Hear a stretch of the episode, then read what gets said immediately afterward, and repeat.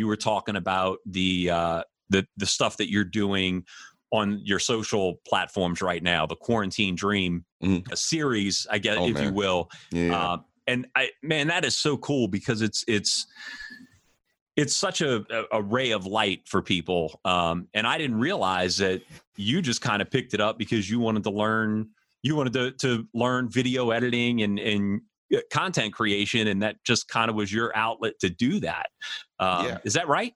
Yeah, I've I've have no experience in video editing and and that all that stuff. So what? I, again, a utility sort of person in that way. Um, I I was getting to a point where I think sometimes the the the sarcasm that exists in in the social zeitgeist is is something that I love, but some of it, it feels a little like um, dismissive. Sometimes when you hear like like you know coronavirus is destroying the lives of many people there's like all these jokes that are going around which i love but also there isn't as much optimism placed like uh for every bit of sarcasm there should be just as much optimism. And i like to create these 60 second things. All of them aren't necessarily the most uh touching things, but I really want people to know that like you can find some time to be happy. You can find some joy in the moment. And I could try to do that in 60 seconds because I feel like that's your attention. You're like, okay, cool. This is a thing. All right. This looks like Stranger Things, but what is this saying? Oh man, this is cool. And you can go along with your day. So like I love that stuff. I love what that brings. No, it's it's been so cool, and you know, it, and you're absolutely right.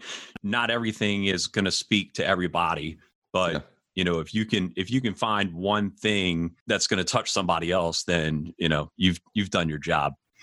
Thanks, man. And I, I, I think it's been really cool. The one that really kind of hit me was the one you did. Uh, was it All right, right, uh, right. uh, about your dad and uh, I, you know I thought that uh, I not to get not to get too much into it, but I think Oh, that. It's fun. Yeah. You know what what spoke to me about it is we are a product of our parents Right. and when we're when we're younger we don't realize that in fact we we probably put more of a denial into that um, Yeah. and it's not until we it's not until we mature it's not until we we grow older that we start to realize that i mean i definitely see uh, my dad and myself and i mean i know it's i know it's there um, i know Yeah. that that everything that i do today is there's there's a piece of him in that and uh, that really spoke to me and it's funny because everything that you put in that message was personal to you lessons that you learned from your dad that are completely true for everybody living in this situation today Right, right. Um my dad had this kind of I mean I kind of expressed it in the video. My dad had this frantic way of talking to me for, from when I was a kid all the way up to um you know his passing a couple years ago. Um so sometimes when I was a kid, so imagine just sitting down like uh, you know you you after you you leave school he's picking you up and he'd be like hey you should start saving money because at some point you're going to be by yourself and you'll have to do something of substance. You'll have to support people who might be us when we get older. You should develop an idea to save money. And I'm like seven years old. Like, what are you talking about, guy? you are what? so it was like that forever. So he would talk to me like that forever. And it got, when I was a kid, I was like, this is too much. But as I got older, it made more sense to me.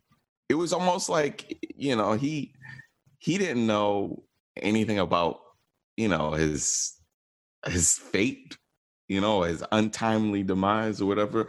But he had an idea that like he had to pass this stuff on to his kids.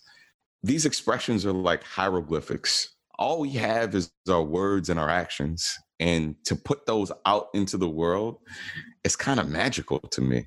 So somebody could pick it up. They could be like, uh, you know, Jay had a podcast. Who who did he talk to? And you listening, like, oh, this is pretty interesting. This could be somebody five years from now that does that, or two months from now, or 10 years from now. It just things hit people at weird times. And I think it's cool to just have the presence of mind to not necessarily think that you have something super important to say, but that your voice and everybody else's voice matters. And so that's why things like Instagram and Facebook, they're they're like these these hieroglyphics that we're putting on the wall for another person to look at down the line and be like, oh, this is how people live. This is how people spoke. This is what people did. I think that's cool, man. I, I love the messaging and, and what you were doing there. Thanks, and um, it, it, all makes complete sense. All your socials. I know you're on Facebook and Instagram. I have a, a Instagram. Um, who is Ron James? Twitter. Who is Ron James? I also have a, a Facebook. Who is Ron James? I wanted one place where people could see all of the things that I do. Yep. And that became the Who is Ron James thing. It, it, should be called What Does Ron Do? But, you know, Who is Ron James on everything. Please subscribe wherever you listen to your favorite podcast. Also, be sure to email me feedback or suggestions to pelhamplaceshow at gmail.com. Thanks again for listening and be safe.